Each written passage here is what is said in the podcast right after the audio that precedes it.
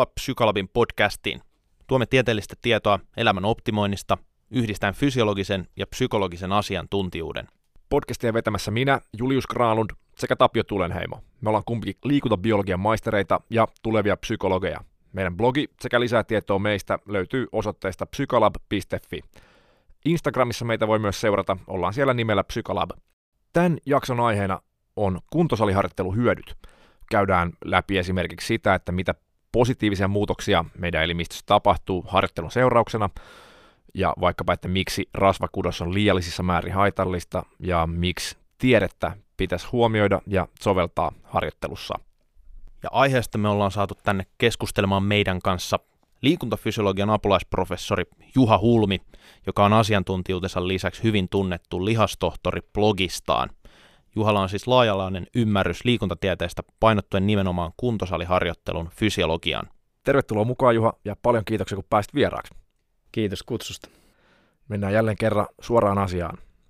Eli miksi meidän pitäisi käydä kuntosalilla? Monia syitä tälle tietysti varmaan on, mutta voisi ehkä ensimmäisenä ajatella, että mikä erityinen hyöty siitä voimaharjoittelusta tai lihaskuntoharjoittelusta on sitten, jota siellä kuntosalilla on helppo tehdä, niin kyllä se toimintakyky, voima varmaan on se ensimmäinen, mitä on siellä helpoin reenata, niin me tarvitaan voimaa erilaisissa toiminnoissa elämässä, niin se varmaan, varmaan sitä kautta.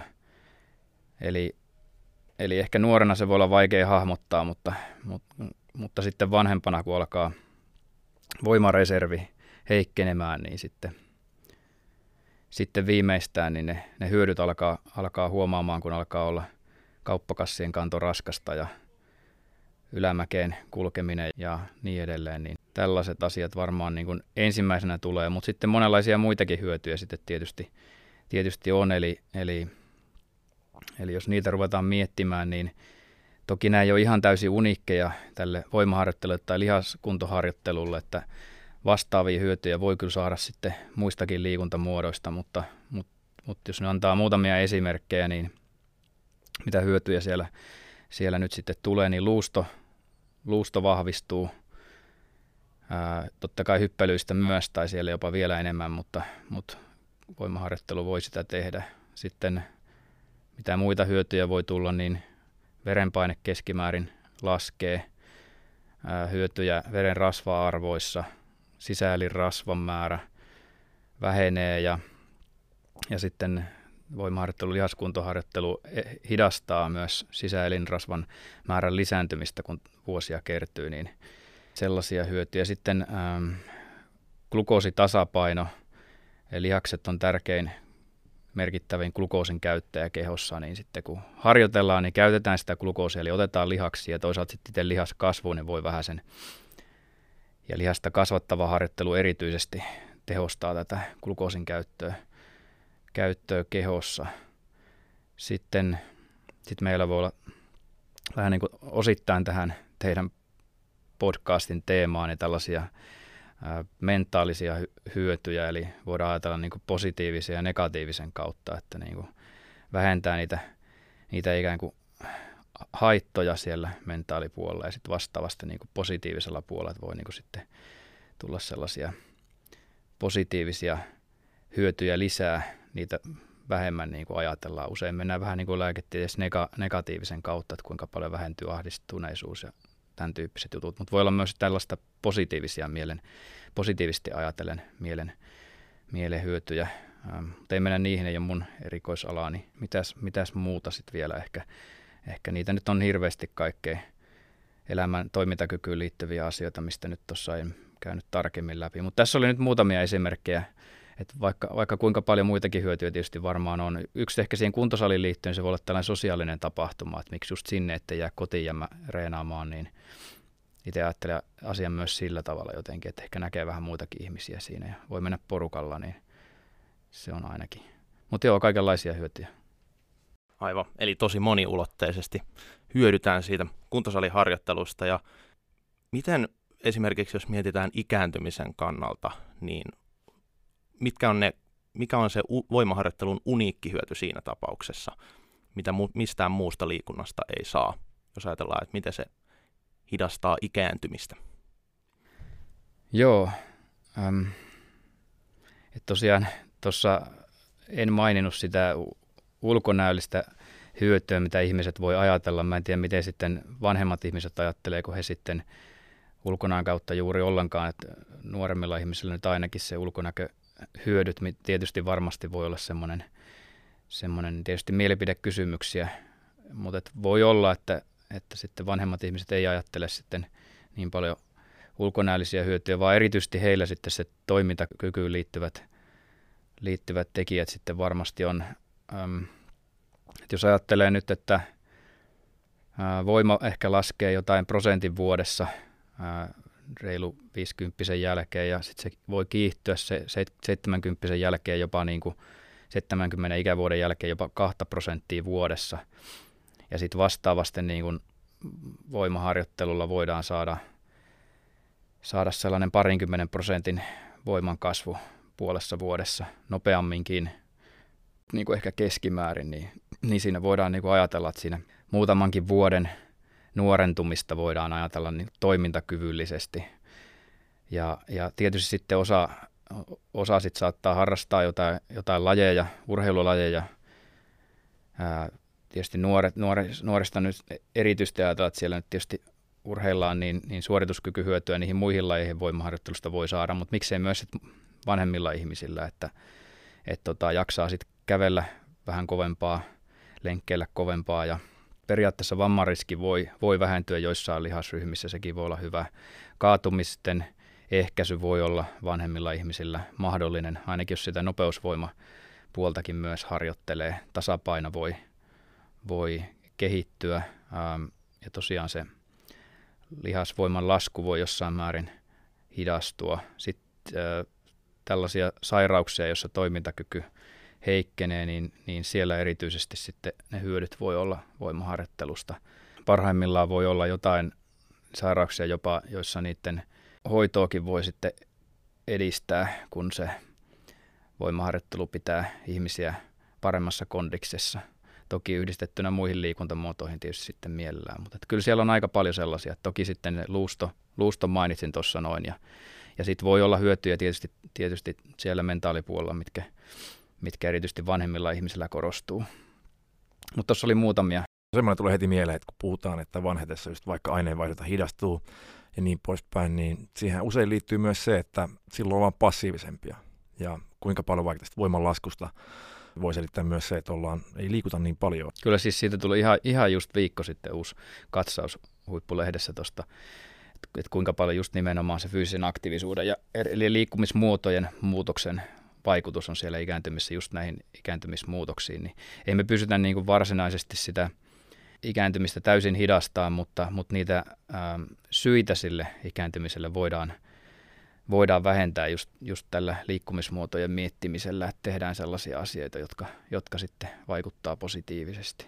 Aivan, ja puhut ulkonäöstä aiemmin, niin saliharjoittelu myös usein ehkä nähdään tämmöisenä ulkonäkökeskeisenä, ja varsinkin miten sitä myydään, niin se on lähes aina sitä, että näytä paremmalta isommat lihakset. Mutta siinä on myös tämmöinen, en, en nyt voi sanoa sivuvaikutus, ehkä päävaikutus, semmoinen terveyselementti.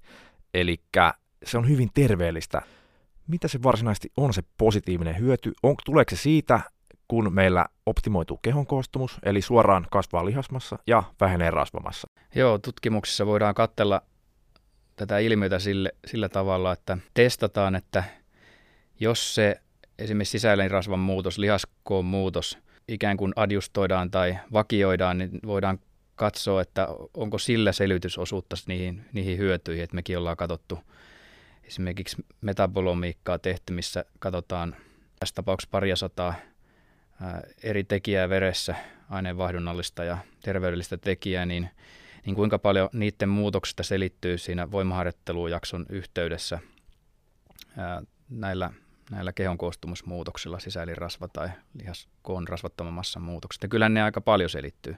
Samalla lailla esimerkiksi kun on fitnessurheilijoita tutkittu, niin kun ne tekee sen dietin ja siellä tulee dietillä ää, dietin seurauksena, kun sisäelirasva rasvaa vähenee, niin tulee kaikenlaisia muutoksia. Ää, esimerkiksi niin kuin, tulehduksellisia mu- muutoksia ja, ja ää, veren rasva muutoksia, tämän tyyppisiä, tyypillisesti positiiviseen suuntaan, niin, niin kuinka paljon ne selittyy sillä rasva, rasva, sisäelirasvan muutoksella esimerkiksi, niin kyllä ne tuppaa selittymään hyvin paljon sillä.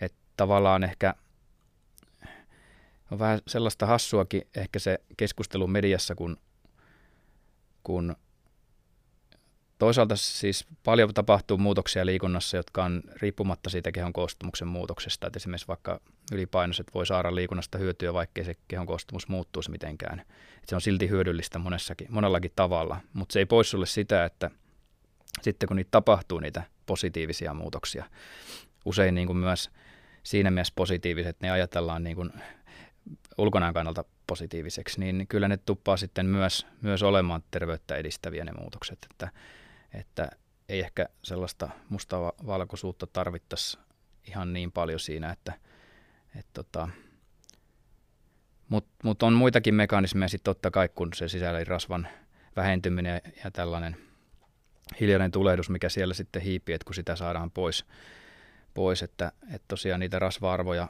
arvoja paranee ja, tai ne, ne, ne paranee ja, ja tota, verenpaineen laskua ja, ja, ja sitten no voi olla lihaksesta, voi erittyä liikunnan aikana erilaisia, puhutaan myokiineiksi, eli proteiineja tai muita, muita yhdisteitä, jotka voi sitten kulkeutua vaikka maksaan tai aivoihin ja sitten vaikuttaa siellä positiivisella tavalla.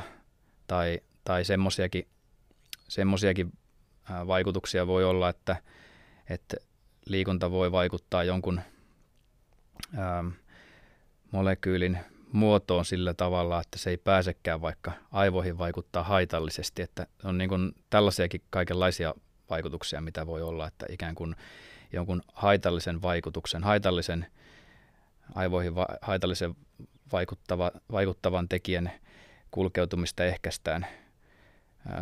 Että kaikenlaista laisia mekanismeja voi tulla, mitkä ei sitten liity siihen kehon koostumuksen muutokseen varsinaisesti, vaan siihen, että, että lihakset, lihakset supistuu ja vaikuttaa. Ja, ja sitten tosiaan siellä lihaksessa myös laadullisia muutoksia tapahtuu, että, että on niin kuin lihaksen sisäistä rasvaa esimerkiksi, mikä, mikä on tällaisella vähän liikkujalla huono asia. Sinne kertyy rasvaa myös lihaksen sisään ja, ja se sekoittaa sitä lihaksen aineenvaihduntaa, että esimerkiksi ei oteta glukoosia niin tehokkaasti sisään ja muita haitallisia vaikutuksia. Mutta sitten kun aletaan liikkumaan, harrastaa liikuntaa, kestävyysliikuntaa, lihaskuntoharjoittelua vähän pidemmillä sarjoilla tai vastaavaa, niin sitten sit se, sit se ei olekaan haitallista enää se lihaksen sisäinen rasva, kun sitä myös, myös sitten käytetään, että se ei sinne kerry sellaiseksi toksiseksi, toksiseksi haitalliseksi tekijäksi, vaan, vaan se ikään kuin siellä tapahtuu vaihduntaa koko ajan. Niin, niin, niin.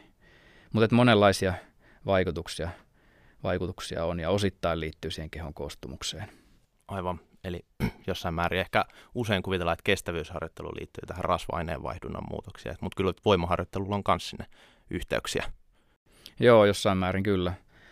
Ja, ja miten ehkä tuossa mulla jäi mainitsematta, niin sitten lihakset on vielä tällainen proteiini- tai aminohappovarasto, että joissain tilanteissa meillä voi olla haasteita, ää, joku immuunipuolustuksen ongelmat kun meidän pitää vasta-aineita muodostaa hirveitä määriä, niin, niin voi olla, että se lihakset toimii hätävarana siinä, siellä jo, jossain tilanteessa, jossa ei pystytä syömään jossain tehohoidossa kunnolla. Tai sitten jossain ää, syövässä voi olla, voi olla tarpeellista, että meillä on tällainen hätävarasto sitten niihin katastrofitilanteisiin. Niin, niin lihakset pystyy myös ihan vapauttamaan sitten aminohappoja jonkun vaikka maksan tai, tai sitten näitä puolustusaineita ähm, tuottaville, tuottaville kehonosille, niin, niin, niin että voidaan rakentaa sitten vaikka vasta-aineita tai, tai muita, jolla keho sitten vastaa näihin hyökkäyksiin. Aivan, aivan. Ja tähän rasvakudokseen vielä liittyen, ja yksi, nykyään yksi yleinen iso tavoite ihmisillä on tietysti harjoittelu liikunnan myötä painon lasku, rasvamassan vähentäminen tässä tulee heti mieleen, miten isossa roolissa kuntosaliharjoittelu on siltä kannalta, että me voidaan ylläpitää sitä nykyistä lihasmassan määrää siinä painonpudotuksenkin aikana. Että tavallaan se ilman kuntosaliharjoittelua se painonpudotusprojekti, niin siinä todennäköisesti se menetetyn lihasmassan määrä on paljon suurempaa. Mutta tähän liittyen, että mitä sulla tulee mieleen yleisesti rasvakudoksen haitoista? Miksi rasvakudos on haitallista liiallisissa määrin? Niin, joo siis näissä meidän tutkimuksissa on näkynyt siinä, että sitten kun rasvakudosta sisäelinrasva, rasvan määrä vähenee, niin, niin sitten tämän hiljaisen tulehduksen mittarit, herkkä CRP, TNF-alfa ja mitä meillä nyt on, kaikenlaista ollaan mitattu, tällaisia glykoproteiineja ja muita, niin, niin niiden määrä, määrä näyttää vähenevän, eli tällaisen hiljaisen tulehduksen, matalasteisen tulehduksen mittarit. Et se nyt varmaan sitten on yksi, että jotenkin se rasvan määrä sekoittaa, sekoittaa aineenvaihduntaa ja, ja, ja tota, tulee sitten kaikenlaisia vaikutuksia sitä kautta. Mutta en ole tässä oikeastaan mekanis, mekanismien suhteen erityisen hyvä, hyvä asiantuntija, mutta että, että, että varmaan siellä sitten on, on niitä rasvakudoskin erittää erilaisia tekijöitä, tekijöitä niin, niin tämän tulehduksen, tulehduksen lisäksi, niin, niin todennäköisesti vaikuttavia tekijöitä sitten myös. Mutta tota, mut, mut, mä en ehkä lähde niitä nyt spekuloimaan sen enempää, että kuinka paljon niille sitten on vaikutusta. Eli rasvakudos toisin sanoen liiallisessa määrin häiritsee meidän elimistön optimaalista toimintaa, aiheuttaa negatiivisia aineenvaihdunnallisia, hormonaalisia ja muita muutoksia. Ja vaikkapa sitten vähentämällä sitä vähän optimaalisempaan suuntaan, niin saadaan sitten myöskin parempi tämmöinen metabolinen profiili aikaan ja sitä kautta terveellisempi elimistö. Kyllä, joo, ja sitten et tietysti vaikka jotain hyötyjäkin on, että, että vaikka rasva voi jotain luunmurtumia vähentää, jos on pehmikkeenä tuolla lonkassa, niin, niin, to, niin sitten ää, käytännössä haasteena on myös sitten esimerkiksi muutokset siinä, että mit, kuinka paljon pystyy liikkumaan, kuinka suuria haasteita on, on sitten elämässä sen suhteen, että kuinka paljon voi tehdä positiivisia asioita siis oman terveytensä suhteen, että, että, että kyllähän se haastavampaa valitettavasti on. Toki kuntosaliharjoittelussa on se tosi hyvä puoli, että sitä pystyy harrastamaan isokokoisetkin tosi hyvin. Et, et siinä mielessä niin, niin se on, se on hy, hyvä harjoitusmuoto verrattuna johonkin sellaiseen, sellaiseen liikuntamuotoon, joka taas sitten hoikemmalle on, on helppoa ja miellyttävää, mutta ei sitten välttämättä ole, ole isokokoiselle. Että. Mutta joo, ehkä näkisin just noin, että sitä aineenvaihduntaa ja hormonaalista järjestelmää, matalasteista tulehdusta ja muuta, niin muuta niin sekoittaa meillä kehossa ja sellainen normaali, no, kehon normaali fysiologinen toiminta ja, ja vasteet kuormitukseen ja muuta, niin ei, ei toimi ihan niin kuin, niin kuin olisi optimaalista toimia. Se on tosi mielenkiintoista, miten se vaikuttaa vaikkapa tämmöiseen, mikä nyt voi kiinnostaa monia miehiä. Testosteronin eritykseen, miten se häiritsee sitä ja oikein, oikeastaan muuttaa sitä enemmän sitä profiili estrogeenipainotteisemmaksi. Itse kudos siis käytännössä aiheuttaa lisääntynyttä estrogeenin eritystä ja siten, tai no nyt siten, mutta muuten sitten vähentää vaikkapa nimenomaan testosteroni eritystä.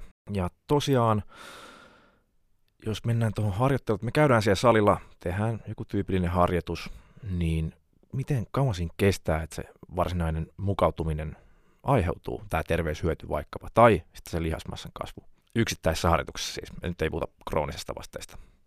Niin, eli kuinka nopeasti yksittäisen harjoituksen jälkeen tapa, tapahtuu asioita. Joo, mikä se tavallaan se adaptaatio syklin kesto on? Ihan siinä harjoituksen aikana tietysti meillä, meillä nousee sykkeet ja, ja aineenvaihdunnallisia muutoksia tapahtuu, eli meillä energiankulutus nousee harjoituksen aikana ja ohjautuu sillä tavalla, että tai säädellään, että me ollaan enemmän siellä katapolian puolella, eli meidän pitää ää, tuottaa ei varsinaisesti energiaa, vaan ATPtä, tällaista yhdistettä, niin sit, sitä varten, että me, meidän, meidän, me jaksetaan niitä lihaksia, lihaksia supistella, kun, kun siihen tarvitaan tosiaan energiaa. Ja se on enemmän tämmöistä hajottavaa. Ja sitten äm, harjoituksen jälkeen niin me palautellaan niitä muutoksia, mitä meillä on ollut. Eli me aletaan, kun meillä oli hajottavaa, eli hajotetaan niitä hiilihydraattivarastoja ja proteiinivarastoja ja – ja rasvavarastojakin jossain määrin, niin me aletaan niitä sitten rakentamaan energiavarastoja takaisin.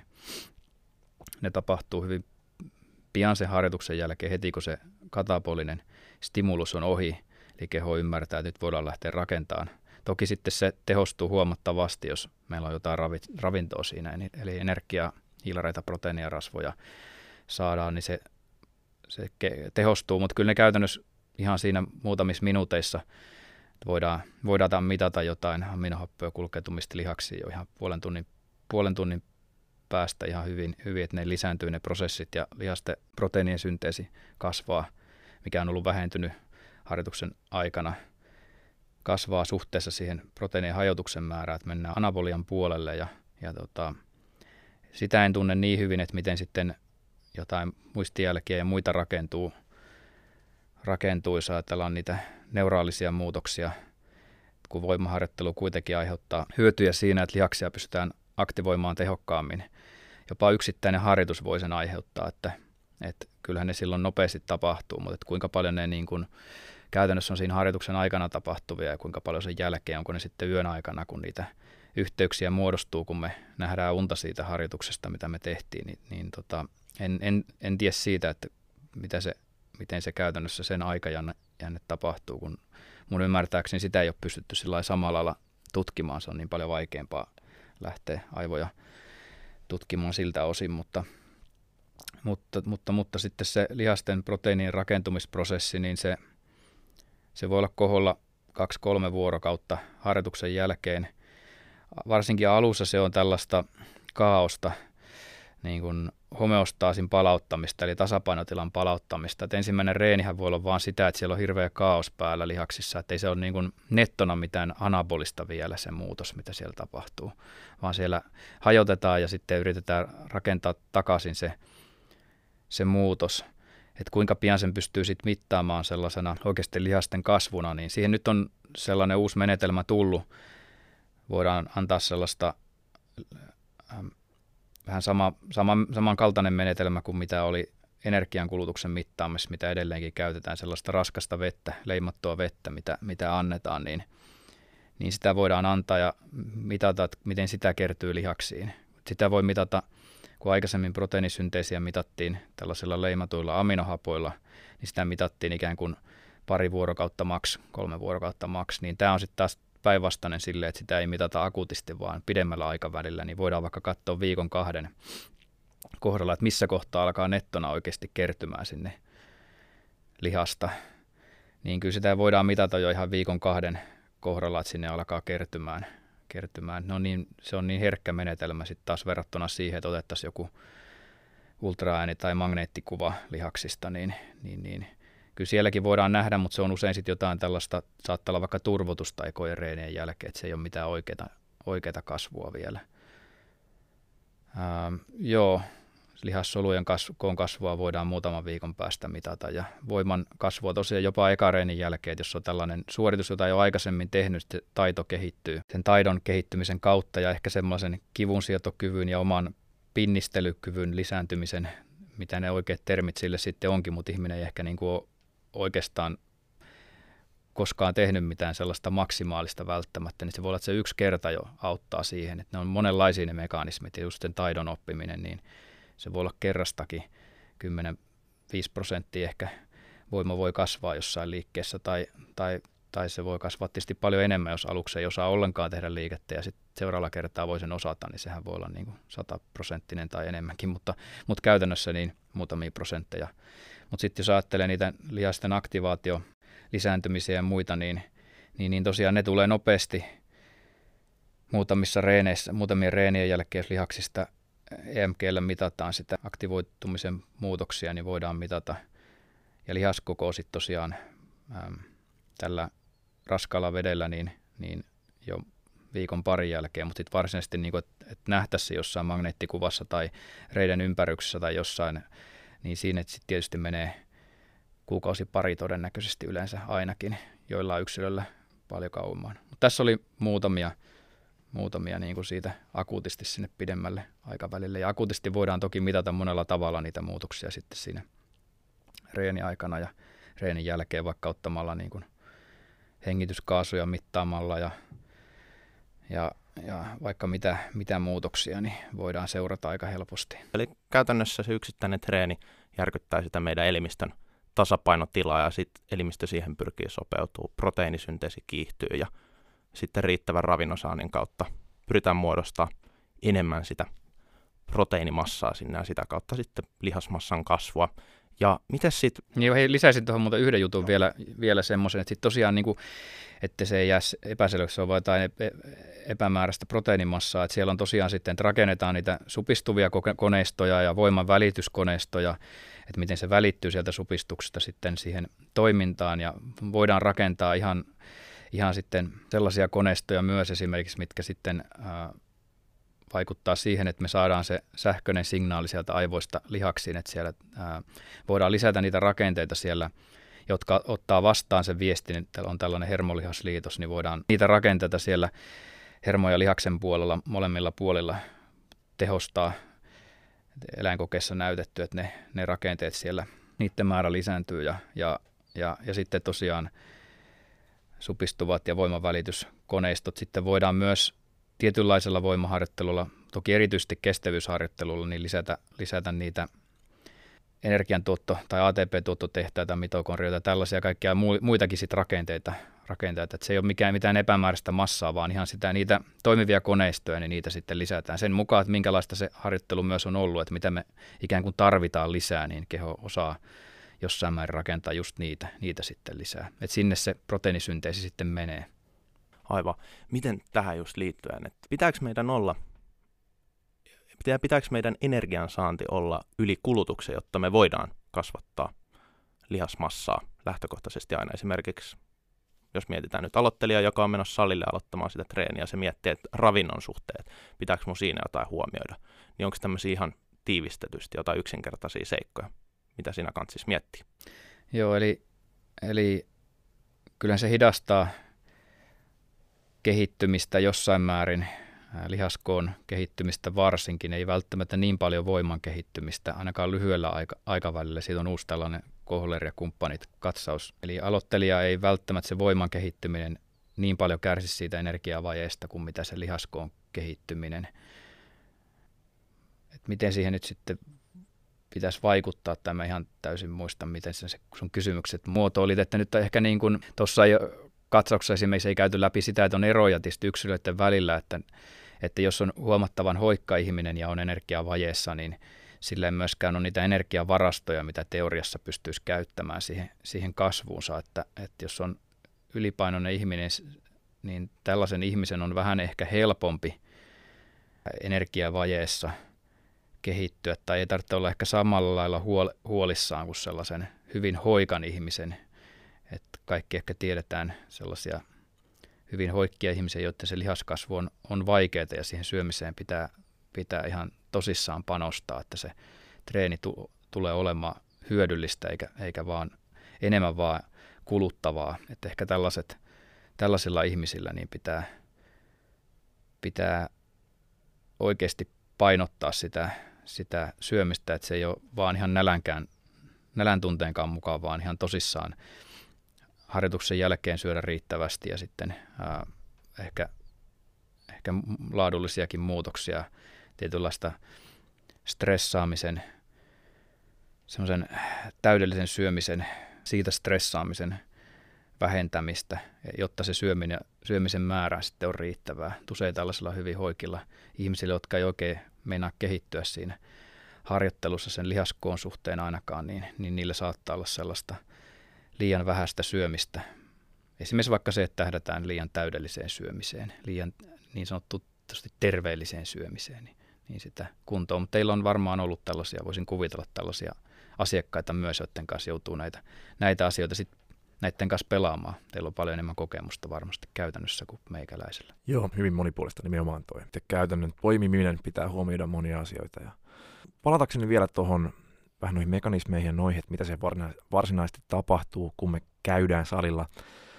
Eli sehän ei ole niinkään mitenkään mystistä, että tieteen kautta me pyritään selvittämään, että mikä se on se mekanismi ja syy, miksi se tapahtuu jotain. Sitten kun miettii vaikkapa PT-markkinointia ja yleisesti verkkovalmennuksia ja tällaisia, niin se aika harvoin korostuu semmoinen tieteellinen näkökulma. Ehkä tällä hetkellä. Toki nyt on tullut paljon enemmän viime aikoina esiin se, niin niin miksi meidän pitäisi miettiä tätä asiaa tieteen kautta ja selvittää näitä?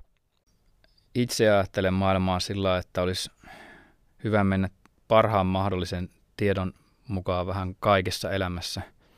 Välillä on tietysti, tietysti ihan kiva joskus vaan mennä sohvalle ja katsella jotain komediaa ja ottaa niin kuin täysin aivot, aivot nollata elämässä myös, sitäkin tarvitaan, mutta niin kuin pääosin kaikki elämän valinnat, mitä tekee, tekee niin olisi rationaalista ja, ja perustus parhaaseen mahdolliseen tietoon ja tiede tietysti tuottaa parasta mahdollista tietoa myös, ää, myös harjoittelusta.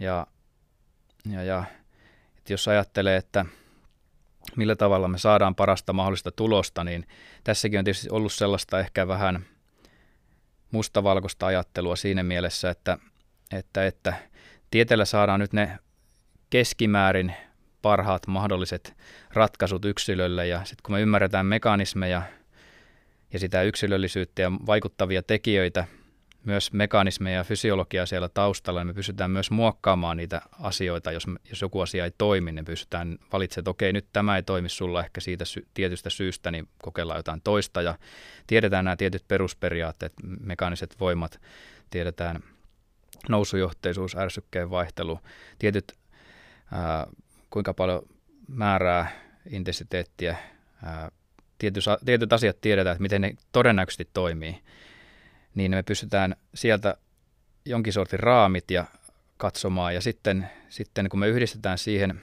ne yksilön ää, taustat ja tarpeet, haasteet, tavoitteet ja sitten toisaalta mahdollisimman objektiiviset kokemukset sieltä kentältä, mitä ollaan siinä omassa työssä saatu, saatu ja muiden, muiden töissä ja toisaalta sitten sen yksilön kanssa, kun sitä ollaan seurattu, niin kun nämä yhdistetään, niin päästään ihan kiistatta parhaaseen tulokseen. Et jos sitä tiedettä ei oteta sinne ja parasta näyttöä, ja näyttöä, niin siihen tilalle tulee usein sitten jotain, jotain muuta.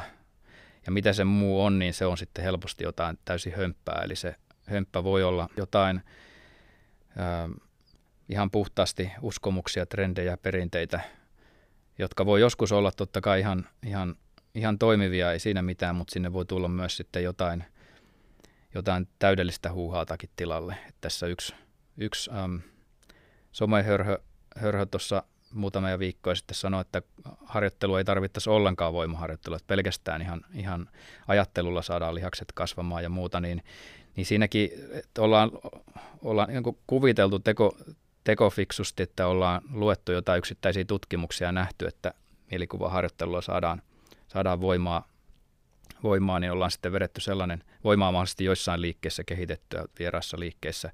Että siitä voi olla hyötyä, niin vedetty sitten joku tällainen johtopäätös, että ei se tarvita sitä lihaskuntoharjoittelua ollenkaan, että kunhan ajatellaan vaan positiivisesti ja kuvitellaan välillä vähän treenaavansa, niin sitten saadaan niitä hyötyjä, niin, niin vedetään ikään kuin ihan överiksi, niin, niin tulee tällaisia asioita sinne tilalle sitten kokonaan, että että se nyt on sitten kuitenkin fakta, että me tarvitaan sitä mekaanisia kuor, mekaanista kuormitusta, jos me halutaan niitä lihaksia ihan oikeasti kasvattaa.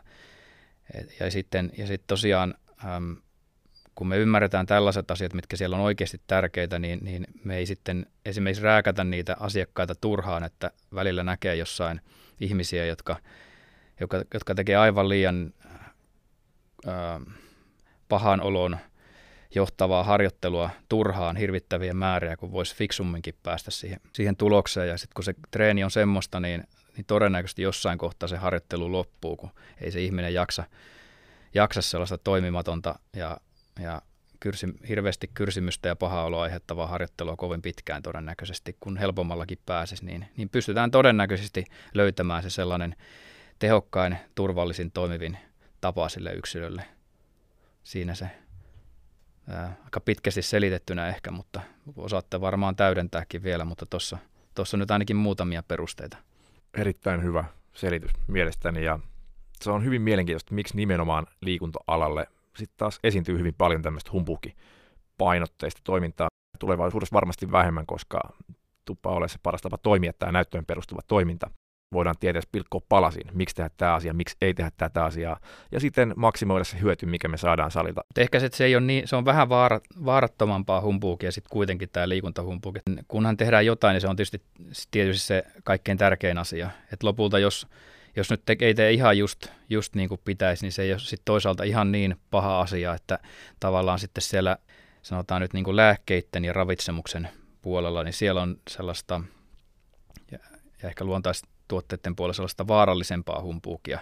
Et liikuntahumpuuki on sillä vähemmän vaarallista, että et, et jos ihmiset nyt ei tee ihan kaikkein fiksumpia asioita, niin, niin siellä ei välttämättä ne haitat ole ihan niin vaarallisia kuitenkaan. Et se on enemmänkin ehkä sellaista, että, että se ei ole se harjoittelu niin tehokasta kuin se voisi olla ja, ja se ei ole niin mielekästä ja, ja se voi olla tur, kohtuullisen turhaa, mutta, mutta ei kuitenkaan niin, niin, niin suurta humpuukin. Niin mun mielestä se on ehkä se tavallaan, miksi sen, miksi sen annetaan myös olla tuolla, tuolla medioissa, koska ei sitä vastaan ää, tarvitse ehkä niin paljon sitten kuitenkaan taistella. En tarkoita, että, etteikö se olisi huono asia, mutta, mutta ehkä, ehkä ymmärrät kuitenkin, kuitenkin sen pointin, kun ei ehkä puhuta samalla lailla ihmishengistä tai, tai muuta. Että totta kai sitten siinä rahaa menee, kun ostetaan turhia palveluita ja, ja, ja aikaa kuluu turhaa ja niin edelleen. Että, että se on tietysti tietyllä tavalla tuomittavaa, mutta, mutta ei, ei yhtä pahasti kuin että myydä jotain ää, täysin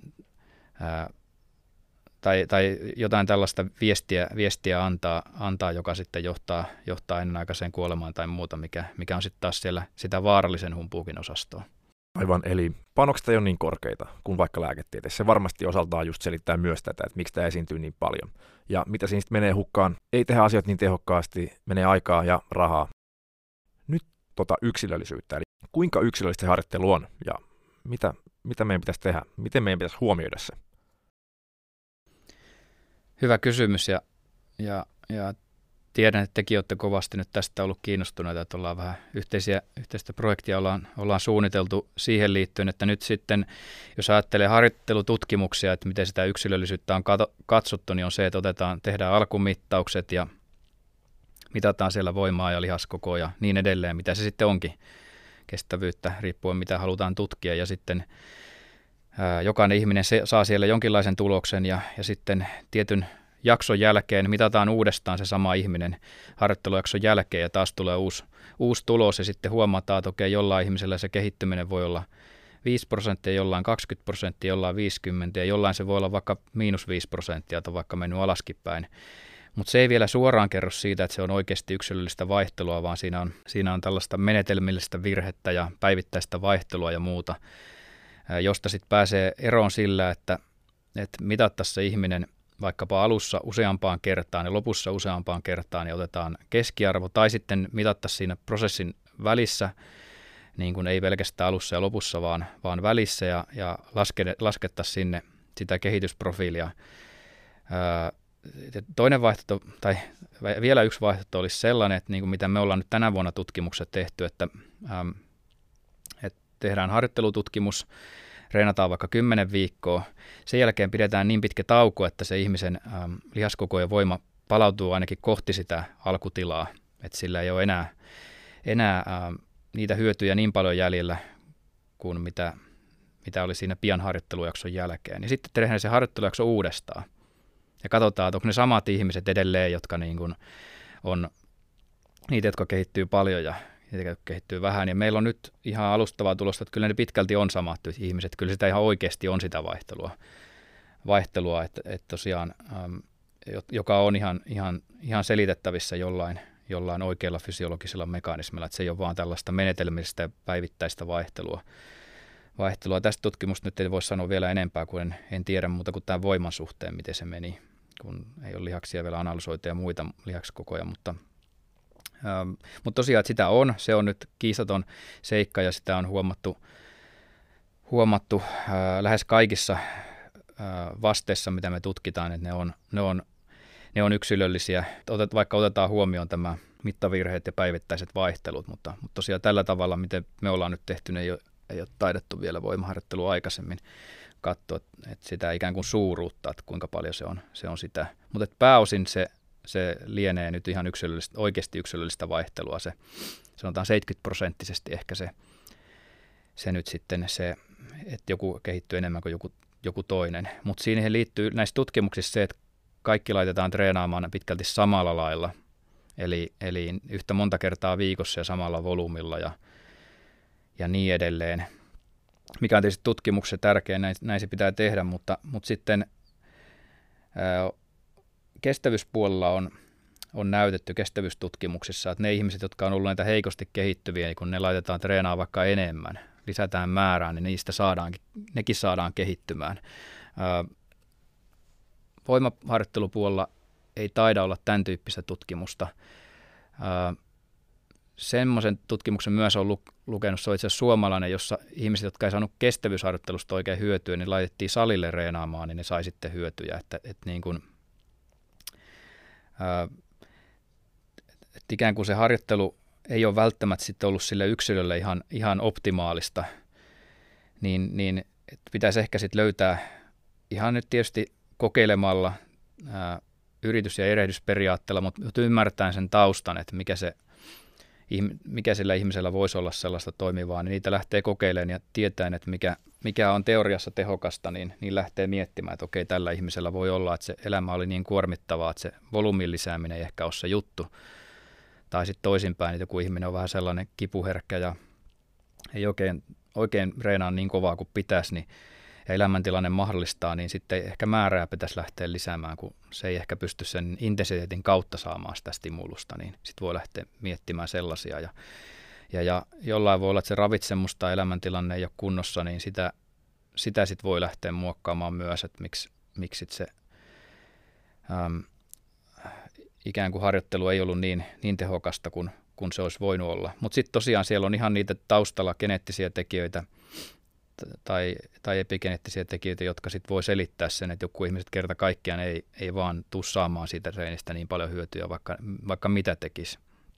Mutta mikä sen niin kun selitysosuus on, niin sitä en osaa sanoa, mutta kyllä se varmaan muutamia kymmeniä prosentteja sitten kuitenkin sekin voi olla, olla riippuen ominaisuudesta. Että se pitää vaan hyväksyä, että me ollaan niin kun, meidän potentiaalit on, on hyvin erilaiset. Toiset voi olla lahjakkaita siinä pitää sitä rasvan määrää alhaisena ja rasvan lähtöä, toiset taas siihen lihaskasvuun voi olla lahjakkaampia, jotkut ehkä voiman kasvuun, jotkut kestävyyden kasvuun ja, ja niin edelleen. Että nekin asiat sit pitää, pitää hyväksyä, että siellä on geneettisiä tekijöitä taustalla, mutta ehkä siihen vielä lisäisin sen, että me voidaan tutkia sitä niin perintötekijöiden vaikutusta niin, että me laitetaan vaikka kaksosia reenaamaan monotsykootteja kaksosia ja ja verrataan niitä vaikka sitten kaksosiin, jotka on, on tota heterotsykotteja, että ne ei ole, niin kuin, ne ei ole geneettisesti identtisiä, ja sitten nähdään, että niin kuin, siellä pystytään vertaamaan sitä, sitä kehittymistä ja näkemään, että kuinka paljon se on geneettistä se kehittyminen, kuinka paljon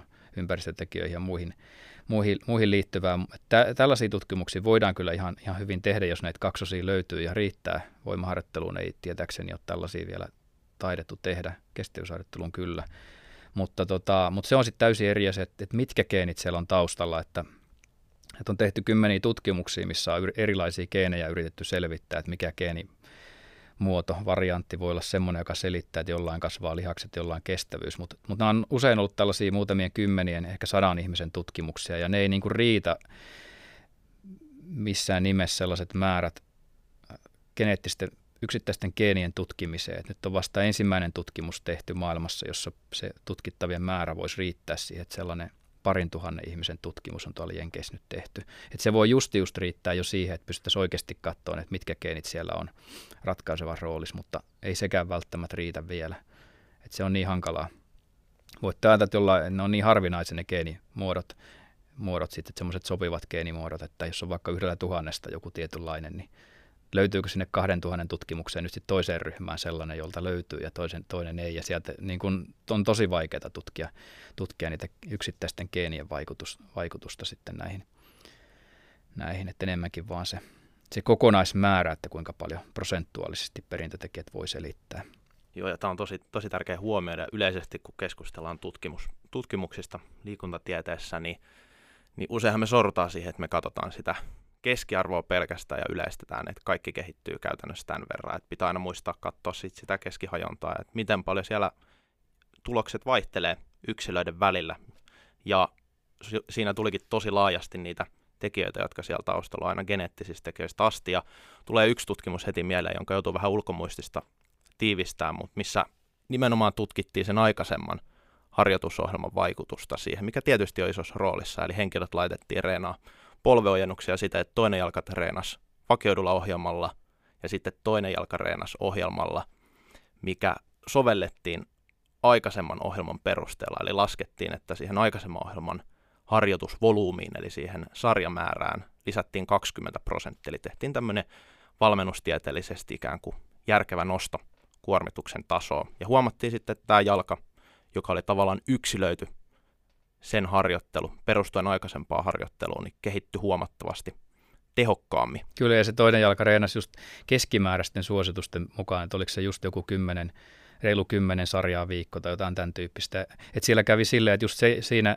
oli niin, että osa niistä oli reenannut aikaisemmin vähän vähemmän ja osa vähän enemmän, niin ikään kuin sitten vaan pistettiin kaikki reenaan samalla lailla niin sillä jalalla. Ja, ja sitten tosiaan tämä toinen oli optimoitu jalka, mikä lisäsi 20 prosenttia volyymia, niin, niin, niin mun mielestä siinä näkyy just se, että se yksilöllisyys ja nousujohteisuus on ehkä tärkeämpää kuin se, että noudatettaisiin vaan puhtaasti niitä keskiarvosuosituksia. Että kyllähän sekin oli ihan hyvä se toinenkin jalka periaatteessa, niin kuin siinäkin jotain kehittymistä taisi tulla, mutta ei, varsinkin kun on pidempään harjoitellut, niin kyllä siinä pitää mennä tämän tyyppisiin asioihin mukaan, että keskiarvojen mukaan ei saa liikaa enää mennä. Joo, ja tämä oli hauska tutkimusasetelma tavallaan siitä, että se sama henkilö saatiin verrokiksi, että siitä se yksilön sisäinen vaihtelu ikään kuin saadaan sitten vakioitua. Tota, todella mielenkiintoista ja korostaa nimenomaan sitä, jos mietitään ihan siitä käytäntöä henkilöille, että sillä on aika iso vaikutus tavallaan, että miten siinä omassa harjoittelussa huomioidaan se aikaisempi harjoittelu. Nykyään kun esimerkiksi treeniohjelmia kopioidaan kaverilta vaikka, niin sitten on ihan perusteltavissa, että tavallaan se voisi tehdä huomattavasti paremmin, kun se on just sulle yksilöity. Mutta tähän liittyen vielä, että et, onko meillä kuitenkin toivoa, voidaanko me sanoa, että kaikki kuitenkin kehittyy, että ei ole olemassa henkilöitä, ketkä ei sitten ollenkaan kehittyisi, että kenties se sitten ottaa enemmän aikaa tai pitää vaan säätää, että se reenimäärä olisi suurempaa vai mitä olet tähän mieltä?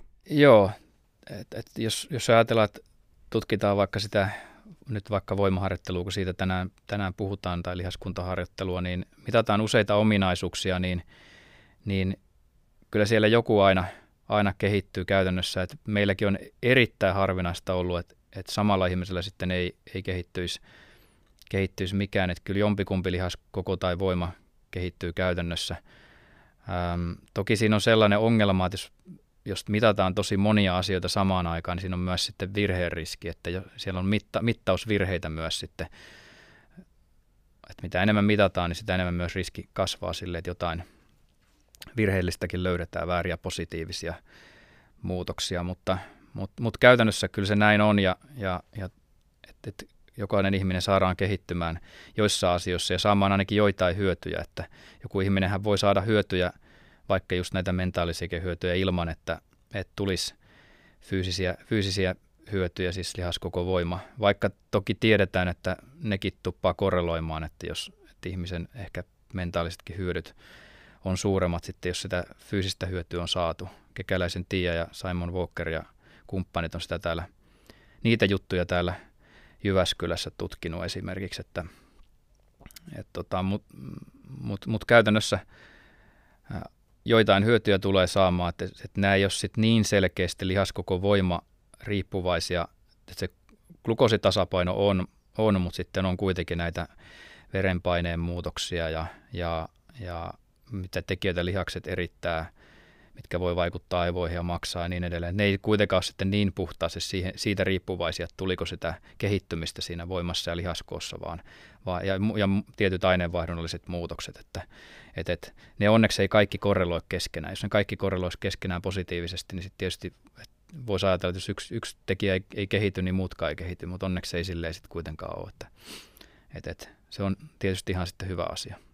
Aivan, eli yksilöllisyyden vaikutus on aika, aika selvää, että se on tärkeä asia huomioida ja siellä voidaan manipuloida tiettyjä asioita, mitkä sitten tekee siitä yksilölle sopivaa. Voi tavallaan etsiä semmoista itselleen sopivaa harjoittelua esimerkiksi No pääjuttu, mikä mainittiin, sarjamäärä, kuinka paljon tehdään työtä, kuinka paljon kuormitaan niitä lihaksia. Se näyttäisi olevan se pää muuttuu muutenkin harjoittelussa ja kehittymisen kannalta. Sitten voidaan manipuloida sitä, että kuinka usein tehdään, kuinka tiheästi harjoitellaan tiettyä lihasryhmää, kuinka monta kertaa viikossa ja niin poispäin. Mutta päämuuttuja näyttäisi olevan se volyymi, eli tehdyn työn määrä. Se on mun mielestä aika mielenkiintoista, yllättävän vähän sitä huomioidaan tai edes lasketaan harjoittelumaailmassa käytännössä, miten ihmiset harjoittelee kuntosalilla. Että jos valitsee nyt melkein minkä vaan verkkovalmennuksen vaikka, niin se on kaikille sama ohjelma. Sitä yksilöllisyyttä ei to, yleisesti toteutuu aika, aika vähän, että tietty eri asiasta olisi joku hyvä valmentaja, joka sitä seuraa, niin tietenkin silloin, mutta Vaikea kysymys seuraavaksi. Mitä sä veikkaat, kuinka paljon meit, meillä jää sit hyödystä tavallaan pois, kun tätä ei yleisellä tasolla huomioida, tätä yksilöllisyyttä? Niin, siinä aloittelijoilla, jotka, tai sellaisilla, jotka ostaa näitä verkkovalmennuksia, mikä on tietysti ihan, ihan fine, että niitä ostetaan, ei siinä, ei siinä mitään, mutta ehkä heille se, siinä ei ole niin suurta vaikutusta. Mutta sitten just kun on pidempään reenannut, niin, niin sitten tietysti pitäisi paremmin, paremmin huomioida. Se voi olla vähän sitten säkästäkin kiinni, että tarjoako se ohjelma sitten tälle kyseiselle ihmiselle sellaisen ärsykkeen vaihtelun ja mahdollisuuden nousujohteisuuteen ja mekaaniseen kuormitukseen ja niin edelleen, mitä, mitä sitten siihen kehittymiseen tarvittaisiin. Se on varmaan vähän säkästäkin sitten kiinni. Että mä en osaa oikein sanoa, sanoa enempää siihen. Okei, okay. jep. Mutta eli lähtökohtaisesti, jos puhutaan harjoitteluoptimoinnista, niin sit se vaatii sen harjoitusohjelman yksilöintiä. Voitaisiin vielä hieman keskustella ikään kuin semmoisista käytännön konkreettisista vinkkeistä, jos ajatellaan nyt vaikka treenaajaa ja että mitä siinä omassa harjoittelussa pitäisi huomioida näin yleisellä tasolla, mitä tutkimusnäyttö sanoo, että oleellista katsoa, jotta se on kehittävää, niitä on tässä käyty läpikin, mutta voitaisiin vaikka aloittaa siitä, että miten tiede sanoo, että miten harjoittelu eroaa aloittelija ja kokeneen välillä? Optimaalinen harjoittelu tai, tai miten se eroaa. Mä, siihen mä en osaa sanoa, että miten se niin kuin keskimäärin eroaa, että onko, onko kuinka suuria eroja lopulta sitten. Se on itse asiassa aika hyvä kysymys siinä mielessä, että sä et ehkä sitä tarkoittanut, mutta että itse asiassa se olisi ihan kiinnostavaa tietää, että miten aloittelija versus kokenut oikeasti sitten treenaa eri tavalla. Että meillä on nyt, just viimeksi on sitten, viimeksi eilen penkonut tuossa toi Ojala Jeven, Jeven ja Tuuli Vesan, te, te muistatte varmaan, olivatko kurssikavereita peräti. Joo, kyllä.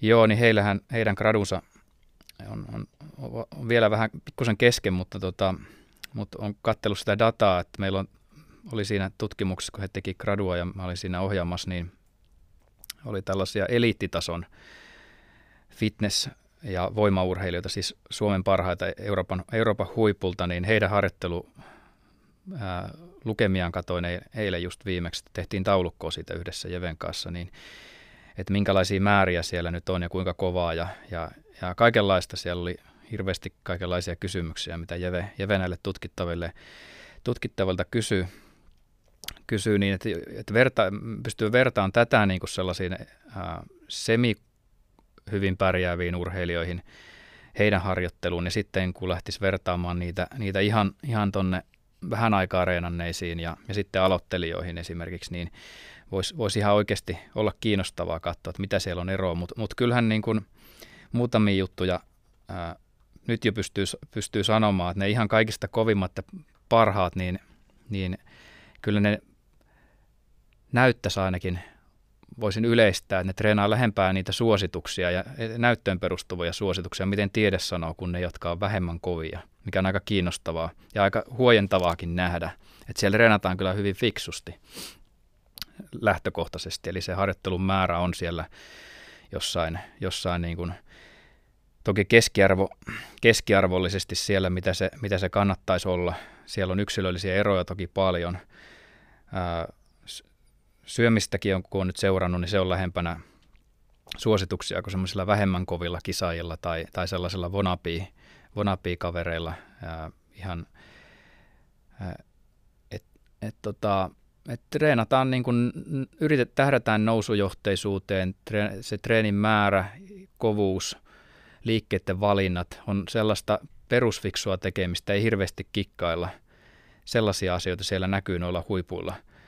Ja aika usein valitettavasti sit niillä aloittelijoilla tai sellaisilla ihmisillä, jotka on vähän aikaa treenannut, niin ne tuppaa panostaan väärin asioihin, kokeillaan kaikenlaista, mikä on tietysti ihan hyvä hyvä oppia uusia liikkeitä ja muuta taidon oppimisen kannalta ja tälleen mielekkyyden kannalta, mutta sitten jos ajatellaan sitä kehittymistä, niin, niin kyllä sitä huomaa, että ne pidempään treenanneet, niin ne treenaa ää, tieteen valossa niin fiksummin.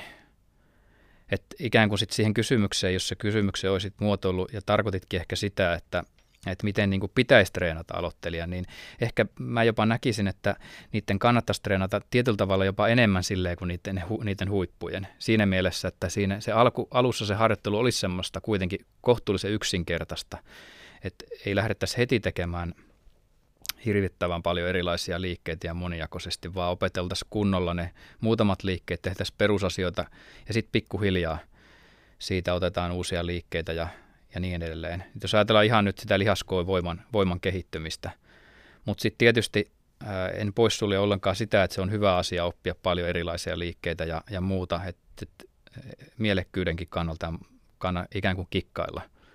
Mutta se on enemmän ehkä sitä niin kuin rakentaa semmoista liikepohjaa ja oppimista, että sä pystyt joskus, kun sä oot oppinut ne liikkeet kunnolla ja tekee niitä myös, myös kovaa. Et en mä silleen syyllistä sitä kyllä se aloittelijoiden treeni on hyvä, hyvä ollakin välillä sitä, että se ei ole ehkä niin kehittävää, niin ehkä lihaskoon voiman ja tällaisten suhteen, kun se on sitä opettelua. Et ikään kuin ei pystytä rakentamaan sitä nousujohteisuutta, kun se on sitä uusien liikkeiden ja kik- opettelua ja kikkailua. Mutta ei ole pelkästään sit toisaalta huono asia, että ehkä se tulevia vuosia ajatella voi olla ihan hyvä asia, että oppii tekemään asioita moni, monipuolisesti. Että, että, että tämän, tämän tyyppisiä asioita. Ja ehkä vielä semmoinen, mikä tähän voisi lisätä, että sit aloittelija voi, voisi nyt sitten miettiä sitä minimi versus maksimiperiaatetta, että, että, että riippuen siitä paljonko aikaa ja kiinnostusta ja mitkä on tavoitteet, että riittääkö se minimiperiaate, että kokeneelle treenaajalle voi riittää siihen se ylläpito on riittävää, mutta, mutta aloittelija niin, niin, niin ikään kuin keskimäärin kuitenkin se pienempi stimulus sillä aloittelijalla riittää, niin ehkä siinä mielessä voisi ajatella, että se aloittelijan treeni poikkeaa siitä kokeneemmasta, että pienemmälläkin saa. Ei tarvitse treenata ihan niin loppuasti sarjoja välttämättä aina ja volyymi ei tarvitse olla ehkä ihan niin suuri, suuri jotta siinä on sitten potentiaalia myös siihen nousujohteisuuteen. Niin, niin, niin. Mutta teille tulee varmasti paljon muitakin asioita totta kai mieleen, että mitä siellä aloittelija täytyy lähteä miettimään. Mutta tietysti se liikkeiden tekniikan opettelu on semmoinen, mihin menee enemmän aikaa ja, ja tota, ja, ja kaikki tällaiset asiat pitäisi minimoida sieltä aloittelijaharjoittelusta, jotka voi ää, lopettaa se harjoittelun. Että se ei olisi sellaista niin paljon ehkä kipua aiheuttavaa, ellei, ellei sitten ole masokisti, joka tykkää siitä kivusta, mutta niin kuin kaikkea tällaista vaikeutta ja epämukavuutta, mikä voi lopettaa se harjoittelun. Eli vaikka liian tiukat dietit tai liian tarkka, tiukka ohjelma, joka on, josta puuttuu joustoja. Ja ehkä sellainen, että se liikevalinta ei perustu siihen yksilön mielihaluihin ja, ja, ja muihin, muihin niin, niin ehkä siellä myös se yksilöllisyys tulee tosi, niin, tosi vahvasti, että siitä saadaan sellainen projektin sijaan e-, elämäntapa siitä harjoittelusta, niin ehkä siinä aloittelijalla täytyy sitä miettiä, että kun on pidempään reenannut, niin ei tarvitse noit miettiä samalla lailla, koska se on jo ehkä elämäntapa sillä ihmisellä. Tämmöisiä ehkä pähkäilin, pähkäilin tässä, mitä voisi olla. Joo, hyviä pointteja nimenomaan, että aloittelijalle riittää yleistetysti hyvin pienikin volyymi. Että siinä on hurja ero. Kun taas kokeneelle, tästä, tästä tuli vielä mieleen tästä, kuinka paljon nyt tehdään vai tehdäänkö vähän, niin myöskin usein semmoinen laiminlyötekijä salilla on nimenomaan tämä, eli sitä aika harvoin ehkä lasketaan, että paljon me nyt, me ei oikein tiedetä missä me mennään. Otetaan joku treeniohjelma, tehdään sillä, mutta siitä puuttuu se, siellä on tiettyjä liikkeitä, tietty sarjamäärä ja tietty toistomäärä ja, ja niin poispäin, mutta se voidaan laskea suhteellisen objektiivisesti se, että kuinka paljon me ollaan tehty työtä salilla. Ja se on ihan ytimessä siinä optimaalisessa harjoittelussa ja sen harjoittelun yksilöinnissä. Jos me vaikka tehtiin viime kuukausi ton verran sarjoja, niin sitten tiedetään, että mistä mihin me nyt jatketaan, miten se toimii, mittari siihen, että mitä me ollaan tehty siellä salilla.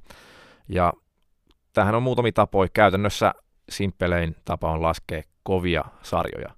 Ja sitten siihen on, on tieteen suositus nyt vaikka, että 10-20 sarjaa per lihasryhmä per viikko. Tämmöinen aika yleinen, se tietenkin pitää yksilöidä ja riippuu myös harjoitustasosta, mutta miten sä oot mieltä, kuinka tärkeänä asiana se pitäisi tuommoista mittaamista, että tiedetään missä mennään ja sitten siitä voidaan edetä. Vanhempien kollegoiden kanssa meillä on tunnette ja muistatte vanhat liikuntafysiologian proffat Gröläisen Heikin, taisi olla teidän ohjaajakin gradussa, ja sitten Meron Antti, joka mulla oli, mulla oli. Niin mitä he niin melkein ensimmäisenä ihmettelee, mitä nuoriso ei oikein tee hirveästi valmennuksissa välttämättä niin, ja valmennettaviensa kanssa, niin harjoituspäiväkirjat oikeastaan puuttuu aika usein, että niitä ei oikein harrasteta enää nykyään. Se oli itsestäänselvyys, että silloin niitä, niitä tehtiin. Ja myönnän, omakin harjoittelu on sitä, että harvemmin tulee, tulee merkattua, että se on enemmän sellaista omassa, omaan pään fiili, fiilisreenaamista. Mutta jos oikeasti fiksusti harjoittelisi, niin kyllähän, kyllähän ne kirjattaisiin ylös. Se on vihkoon tai Exceliin tai, tai mihin tahansa appiin, mi- mihin niitä laittaa. Ja sitten niihin pystyy palaamaan. Nyt huomaa, että tämä ei ole ollut ehkä ihan niin tehokasta tämä harjoittelu kuin mitä tämä olisi voinut olla tai, tai muuta. Että sitä pystytään sitten seuraamaan sitä, sitä harjoittelua, vertaamaan vuodesta toiseen. Niin kyllähän se olisi fiksua, jos on tavoitteellinen ihminen kyseessä. Ja, ja sitten just se, että, että jos ajattelee sitä, että se harjoittelu, kirjaaminen ja progressio ja määrät niissä pystyisi, pysyisi jotenkin hallinnassa se oma, oma tekeminen, niin sen takia se on hyvä, että siellä olisi aika paljon niitä vakioliikkeitä myös, myös siellä ohjelmassa, että se, vaikka se on hyödyllistä tehdä ärsykkeen vaihtelua ja opetella välillä uusia liikkeitä ja saada, saada välillä uutta kehityspotentiaalia aikaiseksi, niin kuitenkin edes, edes jonkun jakson ajan, kuukausi pari olisi jotain vakioliikkeitä, joita jossa pystyisi sitä nousujohtoisuutta seuraamaan ja onnistumista, niin se olisi tosi tärkeää, että ihan mahdotontahan se on, se on mitään harjoituspäiväkirjaa ja kirjata niitä kuormia, jos joka, joka viikko vaihtaa sitä, sitä liikettä jollain tavalla, niin, niin että se, se, se vaatii sit tietysti tämän tyyppistä. Ja ehkä sitten sit myös myöskin jotain, mitä nyt nykyään harrastetaan, RP tai toistovara, RIR, kirjaamista, että pystytään myös, myös näkemään, että mikä se kuormittavuus, subjektiivinen kuormittavuus sillä sarjalla oli, että pystytään myös, myös se mittaamaan, niin arvioimaan, niin, niin se on, on todennäköisesti myös hyödyllistä. Eli kyllä mä näkisin, että tavoitteellisella niin, niin se olisi hyvinkin, hyvinkin fiksua. Aivan. Tosi hyvä tiivistys ja tulee heti mieleen näin valmentajan näkökulmasta, että tavallaan miten paljon se antaa tietoa siitä tilanteesta, että toisaalta kun tiedetään, että paljon sitä työtä siellä salilla tehdään, kun vaikka seurataan sitä sarjamääriä, ja sitten tietysti kun kysytään vähän se harjoittelun mielekkyydestä henkilöltä, niin ymmärretään, että koska sekin on aika iso tekijä, että se harjoittelu on tavallaan kivaa, että jos kaikki fysiologiaan liittyvät tekijät on optimoitu, mutta henkilön subjektiivinen näkemys harjoittelusta on, että se ei tunnu hyvälle, nämä reenit on hankalia ja pitkiä, niin se ei ole jatkuvaa ainakaan hirveän pitkää, ja ei tuo tuloksia sitä kautta. Mutta sitten tietty harjoituspäiväkirjaan liittyen oleellisesti se sarjapainojen seuranta, sehän kertoo meille ihan hirveästi siitä, että jos me nähdään, että nyt se kehitys tyssää, että liikkeeseen ei enää millään meinaa saada isompia painoja ylös, niin todennäköisesti silloin joko tehdään liikaa tai liian vähän. Et sehän on hirveän tärkeä indikaattori ja oikeastaan ainut semmoinen objektiivinen, mihin me voidaan nojata ensisijaisesti ja sitten ottaa kaikki muut tekijät tietty sieltä taustalta huomioon. Ja ehkä tähän vähän liittyen, kun puhutaan sarjapainojen tyssäämisestä, kehityksen tyssäämisestä, niin tuleeko sulla mieleen yleisesti semmoisia esteitä kehitykselle, mitä ihmisillä tulee eteen? Mitä ne yleisesti on, jos mietitään nyt sitten vaikka ravitsemukseen, lepoon tai itse harjoitteluun liittyviä tekijöitä? Joo, varmaan aika spekulatiivisia monet, monet sitten on. Mutta just toi ensimmäisenä tulee tietysti mieleen toi tällainen systemaattisuus tuossa harjoittelussa, että tehtäisiin ehkä samoja liikkeitä tietty jakso ja, ja tähdättäisiin siihen progressioon ja niin se varmaan on tosi monella, että, että, että moni ajattelee, että pitäisi tehdä jotain asioita, jota, löytää uusia liikkeitä tai tehdä jotain maagista, mutta mut varmaan se perusasioiden paremmin tekeminen, niin se on se suurella osalla kuitenkin se ongelma, että se kehittyminen tyssää. Että just tämä, mistä nyt aikaisemmin puhuttiin, ei näitä kirjata harjoittelua tai, tai ei niin kuin pidetä siinä sellaista systemaattisuutta siinä harjoittelussa, vaan se on sellaista estää heiluvaa ja liikaa, liikaa kikkailua. kikkailua, niin varmaan se on ehkä ensimmäisenä. Sitten toinen on tietysti se, että se harjoittelu ei ole, ei ole nyt sitten joko keskimäärän näyttöön perustuen fiksua tai sitten sitä pitäisi nyt sitten muokata tavalla tai toisella, että se, että tuossa aikaisemmin puhuttiin, että 20 prosenttia lisättiin volumia, niin mikä on varmaan ihan, ihan hyvä jossain tilanteessa, mutta jos nyt sitten on jo valmiiksi vaikka korkea volumia ja se harjoittelu on sellaista puuromaista ollut, mitä osalla se sitten on, kun isolla volyymilla reenataan, niin sitten taas tämmöisessä tilanteessa, niin, niin, niin sillä ihmisellä voi olla, että se laatu on kärsinyt, niin sitten tietysti se pitäisi lyhyt jakso vähintäänkin treenata pienemmällä volyymilla todennäköisesti saisi taas sitä niin kuin intensiteettiä ylös ihan, ihan perinteisen vanhan lineaarisen progression periaatteella, että, että tota, lähtee hakemaan sitä, sitä treenikuormaa sitä kautta, että saa sitä ison volyymin puuroutumista pois. Öö, ja jollain toisella taas voi olla, että se, se volyymin kasvattaminen on se, jolla saa vähän väliaikaisia kasvuja, kasvua taas aikaiseksi. Öö, mit, mitäs muuta? Tota, sitten on totta kai treenitekniikoita voi lähteä miettimään, että onko ne, onko ne nyt optimaalisia sille kehittymisen, kehittymisen kannalta tietysti.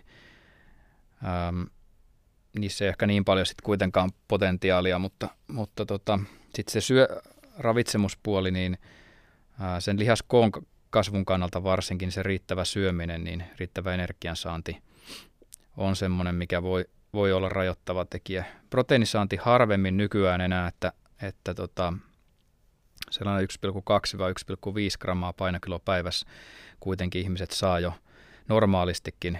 Sitten kun ne alkaa reenaamaan, niin se, siis nuoret ihmiset, vanhemmilla ihmisillä toi on rajoittava tekijä aika useinkin voi olla ja ehkä, ehkä kasvissyöjillä, mutta, mutta noin niin kuin keskimäärin ei ole kauhean usein. Sitten kun aletaan vielä reenaamaan, niin se helposti lisääntyy se proteiinisaanti siinä energiansaannin lisääntymisen myötä. Mutta se riittävä energiansaanti niin voi olla joillekin, joillekin haaste ja ehkä sitten myös se semmoinen, että millä tavalla syödään, että, että voi olla, että syödään, syödään vaan vaikka iso lounas ja päivällinen ja se on sitten siinä käytännössä, että tai sitten, että panostetaan johonkin palautusjuomaan, mutta sitten samaan aikaan joku aamupala, iltapala on ihan surkeita. Et siitä on nyt aamupalan suhteen on yksi tutkimus tehty, missä, missä tutkittavat ää, söi entistä isomman toinen, toinen ryhmä arvottiin syömään entistä isompi ää, dinneri, päivällinen tyyliin. Sitten siellä oli sit jotain ehkä 60-80 grammaa proteiinia, kun sitä kasvatettiin. Ja, ja pidettiin se aamupalan proteiinimäärä pienenä.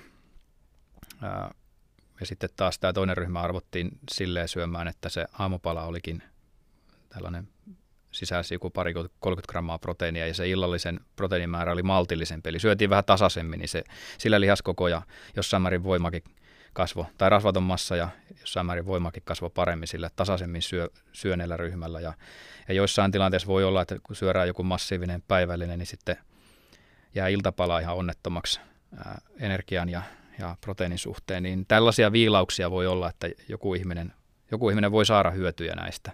Tai siitä, että miten se syöt ennen sitä reeniä, että, se, että siellä reenissä se suorituskyky on sitten optimaali ja jaksaa, jaksaa painaa, että ei tule vaikka monen tunnin paaston jälkeen tekee jotain iso volyymireeniä, niin, niin tota, tällaisia muutamia asioita esimerkiksi voi heittää. Kyllä, ja jotenkin tuntuu, että se, nimenomaan tämä systemaattisuus voisi olla hyvä lisä monelle, ja tavallaan se on vähän hauskaakin jopa, että on, on monia valmennuksia, mitkä kestää vaikkapa joku kahdeksan viikkoa tai, tai kolme kuukautta, niin, niin mitä sen jälkeen? Ja miten se on toiminut se valmennus ja mitä, mitä silloin tehtiin. Et optimitilanteessahan me tiedettäisiin, miten se henkilö vastaa, mille, mihin kuormitustasoon. Ja sitten tavallaan mitä pidempään siinä on, niin sitä enemmän tietoa kerääntyy siitä harjoittelusta ja pystytään sitä kautta optimoimaan, jaksottamaan sitä harjoittelua paljon paremmin eteenpäin. Et hyvin usein tuntuu, että se harjoittelu on vähän semmoista hakuammunnan tyylistä, että nyt tehtiin tuommoista ohjelmaa ja sitten ollaan vähän, että et ei oikein tiedetä, että mitä tehtiin, kun niitä taustamuuttuja ei ole huomioitu tai laskettu tai mitattu se on tämmöinen mielenkiintoinen ilmiö kyllä, kyllä että miksi, miksi kahdeksan viikkoa reeniä ja mitä, mitä sitten. Ja, mutta erittäin hyvä point, hyviä pointteja, hyvin mielenkiintoista keskustelua ja tähän loppuun meillä olisi vielä, ellei halua jotain tähän kommentoida. Ei oikeastaan, Joo. siinä oli hyvä yhteenveto. Joo, meillä olisi vielä kuuntelijakysymyksiä, joita nyt poimitaan tästä muutama. Nämä on hyvin perinteisiä, perinteisiä kysymyksiä. Ensimmäisenä tulee, että tarvitsenko proteiinijauhetta treenin jälkeen?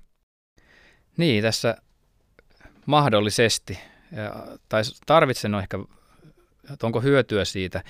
Ehkä muodostan, käännetään kysymyksen niin, että onko siitä hyötyä, niin siitä voi olla hyötyä, jos, jos se on helppo, helppo ratkaisu ä, sille ihmiselle. Ja sitten se, että se ihminen ei syönyt sitten lähes heti kohta sen harjoituksen jälkeen ateriaa, joka sit sisältää proteiinia yli, yli 340 grammaa. Eli esimerkiksi jos on sellainen tilanne, että se ihminen menee syömään lounaan tai päivällisen noin puolen tunnin sisällä siitä, siitä, siitä tai jopa tunnin sisällä siitä, siitä reenistä, niin menee syömään, niin, niin kyllä se pienempi hyöty siitä palautusjuomaproteiinista silloin on, kun, kun se, että et, et, et se ihminen vaikka nyt ei mene sitten ehkä kun keskimäärin tunnin kahden päästä, päästä syömään, niin se on lähes varmasti hyöty jää, jää sitten, tai hyöty riippuu siitä, että minkälaista se, se reenin kokonaisuus on ja, ja syömisen kokonaisuus on suhteessa. suhteessa. Että, että ei pysty sanomaan suoraan, mutta että niin kuin keskimäärin tutkimuksissa siitä proteiinillisestä harjoituksen jälkeen on ollut hyötyä, kun ei ollut erityisesti mietitty sitä, että milloin se ihminen sitten sen seuraavan aterian, aterian syö. Että mullakin, meilläkin tutkimuksessa, niin siitä oli, oli pieni hyöty siihen lihaksen kasvuun, kun, tai lihasten kasvuun, kun, kun tota, ihmiset keskimäärin söi joskus tunnin päästä – tunnin kahden päästä sitten sen seuraavan aterian, niin keskimäärin lihakset kasvo, kasvo vähän enemmän. Mutta se on aika yksilöllistä ja riippuu nyt tosiaan monesta asiasta. Aivan. Eli kokonaisuuden huomiointi tässäkin ja se kokonaisproteiinisaanti mukaan.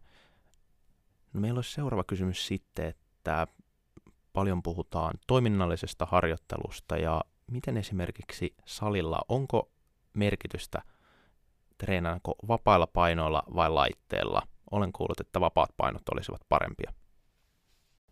Niin, nyt vapailla painoilla, jos treenaa, niin voidaan ne, sen liikkeen, liike tehdä ehkä monipuolisemmin sillä tavalla, miten se yksilö, yksilö anatomisesti, anatomisesti tai minkälainen se yksilö on anatomisesti, että, että siinä on tietysti tällainen ja sitten voidaan, voidaan ihan loputtomiin miettiä, että minkälainen se liike olisi, tasapainollisia elementtejä sinne on helpompi ottaa mukaan ja niin edelleen. Mutta sitten toisaalta, niin jos ajatellaan niitä perusjuttuja vaikka kehittymisessä, että kuinka, miten me saadaan niitä lihasten aktivointia, aktivointia ja, ja ää, mekaanista kuormitusta lihaksiin ja niin edelleen, niin, niin kyllä niitä saadaan ihan yhtä lailla siinä laiteharjoittelussa, että et tota, et, et, ja sitten toisaalta niin kuinka hyvin sitten se siirtyy se, se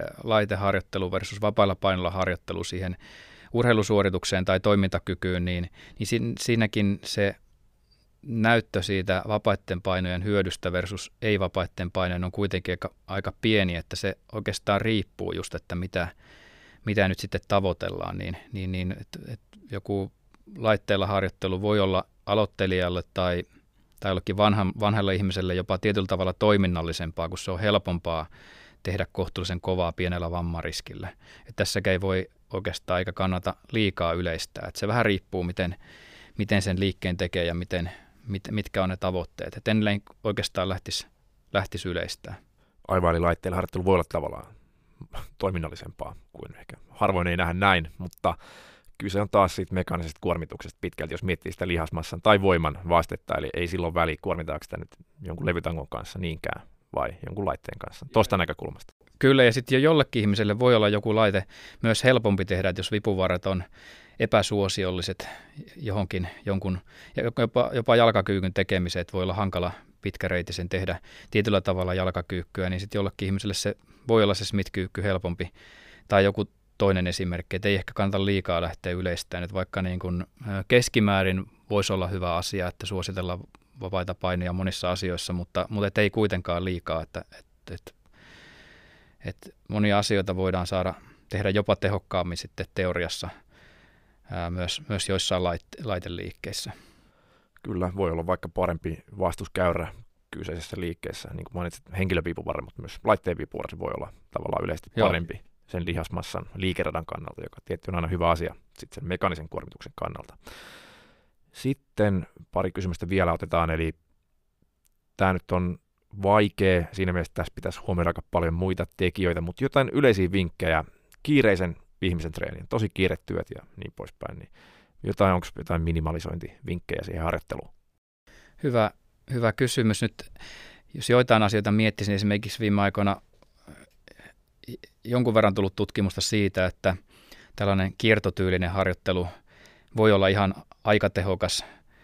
Ähm, eli siis vaikka se ei ole optimaalista maksimaalisen voiman lihaskoon kehittymisen kannalta, niin sitten kuitenkin sillä saavutetaan lähes, lähes sama kehittyminen varsin tiettyyn pisteeseen asti ja ainakin ylläpito, jos, jos ajatellaan, että normaalisti tehdään vaikka jollain kolmen minuutin palautuksella ja sama liike, niin sen sijaan, että voidaan tehdä vaikka jotain, vuorotella tiettyjä liikkeitä, voi tehdä, vuorotella vaikka jotain tiettyjä lihasryhmiä, voi tehdä polvenojennusta ja, ja ylätaljaa ihan hyvin vaikka vuorotellen tai jotain tämän tyyppistä, ihan vaan yht, ihan, ihan heitin esimerkkinä täysin hatusta, niin pystytään siinä samassa ja tekemään sama, kaksi liikettä ihan hyvin todennäköisesti. Ja sitten siinä voidaan sitten myös sitä hapenottoa, aineenvaihduntaa kehit, kiihdyttää jopa pikkusen enemmän, enemmän tietyllä tavalla samassa ajassa, että jos haluaa niitä, niitä sellaisia metabolisia aineenvaihdollisia muutoksia, niin sen sijaan pitkiä palautuksia, niin, niin siinä, miksei siinä palautuksen aikana voi jotain muutakin tehdä sitten periaatteessa. Se on yksi asia ja sitten tietysti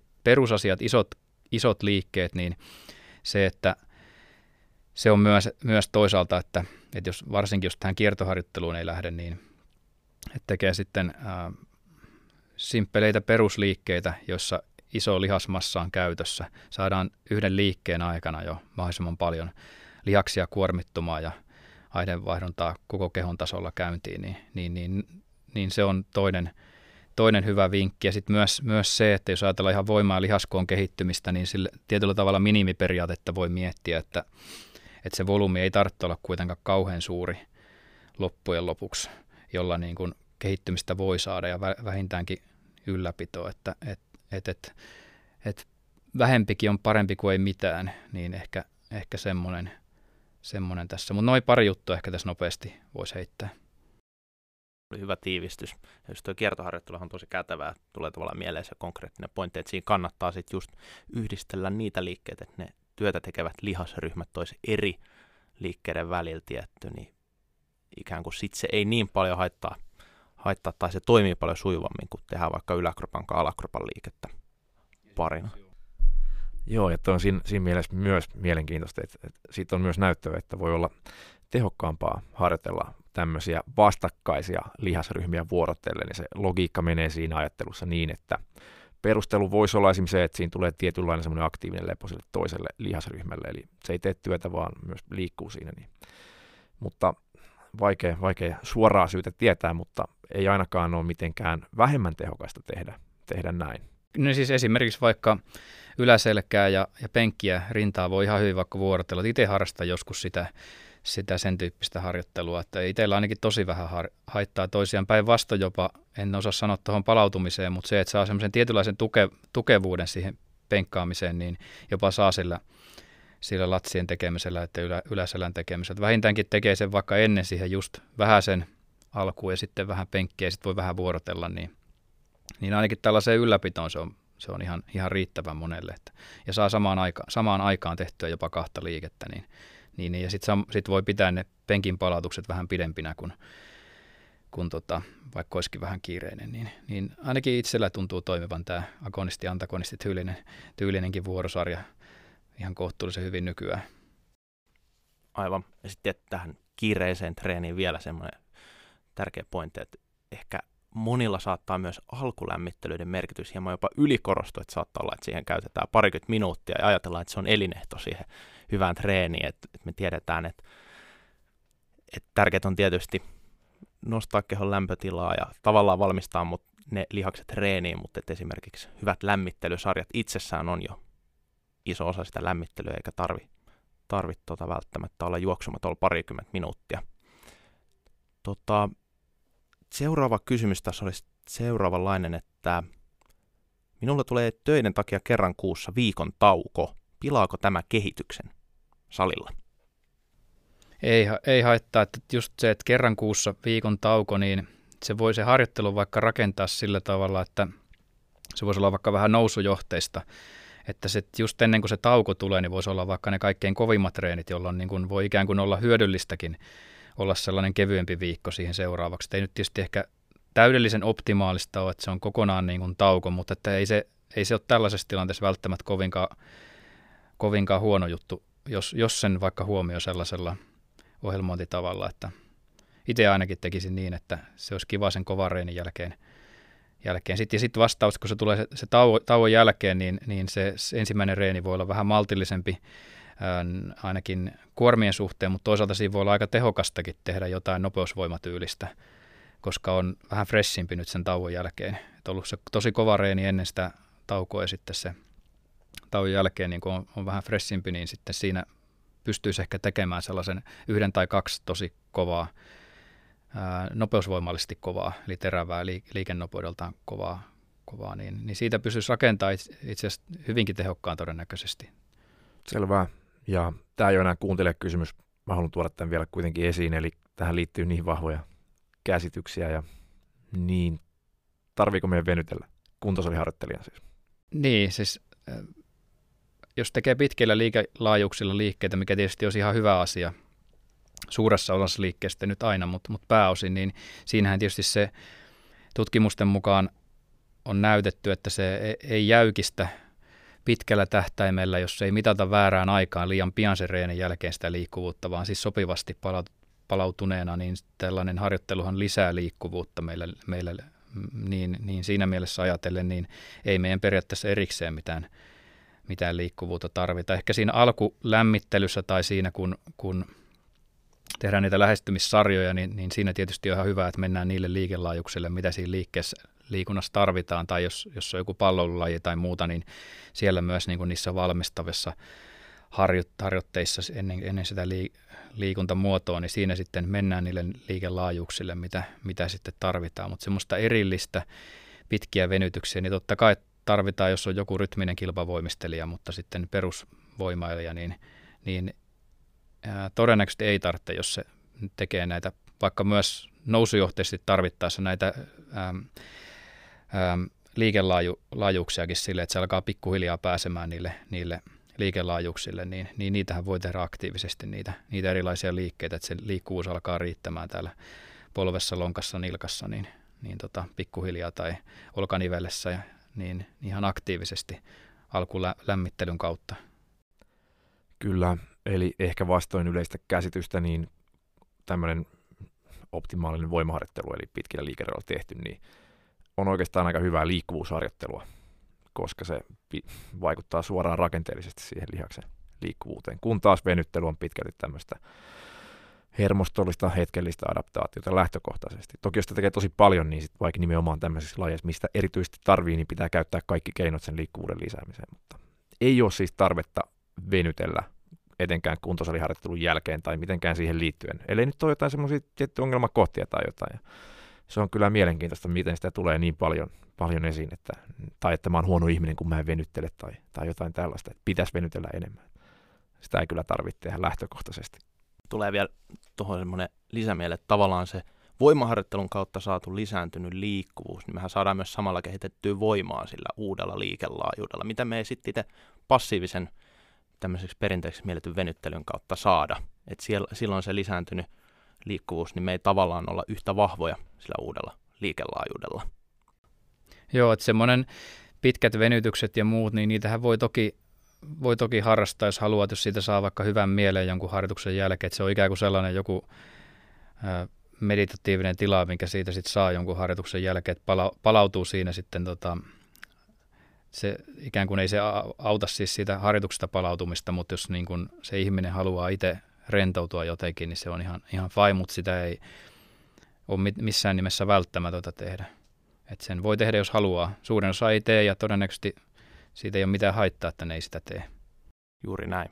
Tähän on varmaan aika hyvä tiivistä. Tuli todella kattavasti mielenkiintoista asiaa, asiaa ja konkreettista sellaista.